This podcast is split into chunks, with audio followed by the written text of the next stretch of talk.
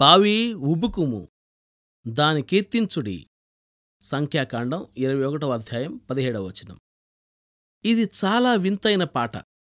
ఇది వింతైన బావి. ఇస్రాయేలీలు ఎడారిదారుల్లో నడిచివస్తున్నారు కనుచూపు మేరలో నీళ్ళు లేవు. దాహంతో నోరెండిపోతుంది. అప్పుడు దేవుడు మోషేతో ఇలా చెప్పాడు. ప్రజలను సమకూర్చు. నేను వాళ్ళకి నీళ్ళిస్తాను. ఇసుక తిన్నెల మీద చుట్టూ నిలబడ్డారు జనమంతా. తమ కర్రలతో మలమల మాడిపోతున్న ఇసుకలో లోతుగా తవ్వారు. తవ్వుతూ పాట పాడారు. బావి ఉబుకుము దాని కీర్తించుడి. చూస్తుండగానే బుడబుడమనే శబ్దంతో నీళ్ళు పైకి ఉబికి ఆ గుంటను నింపి పొర్లి ప్రవహించాయి. వాళ్ళు ఎడార్లో నేలను తవ్వారు.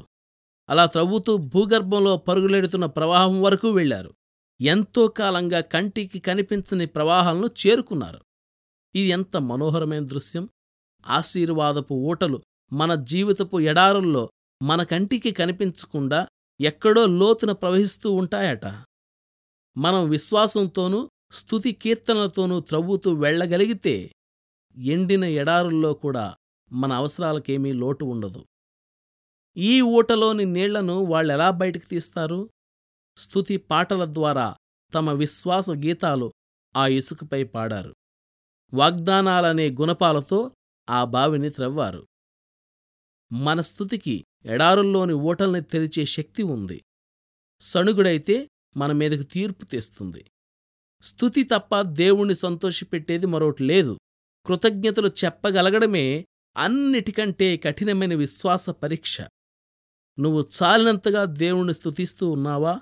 అసంఖ్యాకంగా నీపై కురుస్తున్న కంటికి కనిపించే ఆశీర్వాదాలకై దేవునికి కృతజ్ఞతలు చెబుతున్నావా?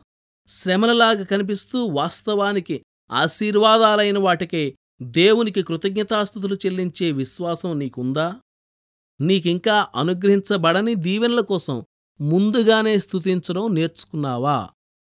విడుదల కోసం వేచియున్నావా నా హృదయమా ఎంతో కాలంగా నీ విడుదల నీ స్తుతిపాటల్లోనే వేచి ఉంది తెలుసా నీకు? నిట్టూర్పుకు విడుదల ఎంతో దూరం లేదు. కట్టిన నీ కాళ్ళ గొలుసులు ఇట్టే విడిపోతాయి. విమోచన గీతాలతో ప్రభువు నిన్ను ముంచెత్తుతాడు.